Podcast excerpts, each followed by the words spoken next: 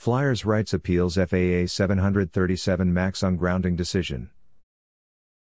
Flyers Rights filed a notice of appeal in the D.C. Circuit Court of Appeals to challenge the FAA's ungrounding decision for the 737 MAX. On November 18, 2020, the FAA lifted its ungrounding order after 20 months, assuring the public that the 737 MAX was finally made safe after 346 people were killed in two crashes within five months in 2018. 2019.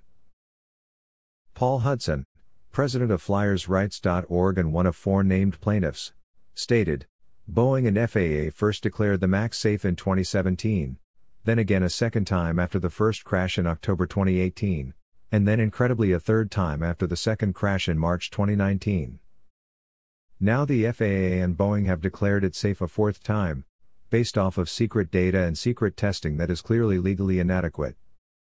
On the issue of secrecy, Paul Hudson commented, after reneging on their multiple 2019 transparency pledges to Congress under oath, to the public, and to shareholders, the FAA and Boeing now insist that the public should trust them this time, all based on secret data and secret testing by anonymous employees.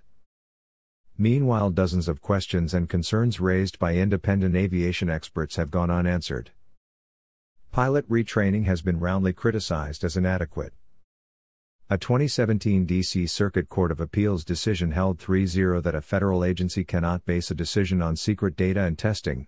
Flyers Rights Education Fund v. FAA 16 1101, D.C. Cir. That case also pertained to important safety issues, emergency evacuation testing, and seat sizes. While the FAA alleges, without evidence, that the MAX, including the now infamous and long-time Concealed Maneuvering Characteristics Augmentation System, MCAS, has been fixed, many are still left seeking action or disclosure by the FAA. The House Transportation and Infrastructure Committee noted that Boeing did not fully cooperate with the committee investigation, including by not turning over key documents. The chairman and ranking member of the Senate Commerce Committee, Senator Wicker and Senator Cantwell, have also noted a lack of cooperation and transparency by Boeing and the FAA. Flyers Rights is litigating a December 2019 Freedom of Information Act request for documents related to technical fixes and testing. The FAA, on behalf of Boeing, have either fully redacted or nearly fully redacted every document that has been turned over. The case number for the challenge to FAA's ungrounding order is 21486. U.S. Court of Appeals for the D.C. Circuit.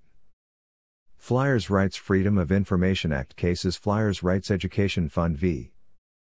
FAA 1 19 CVO 03749 CKK, DDC.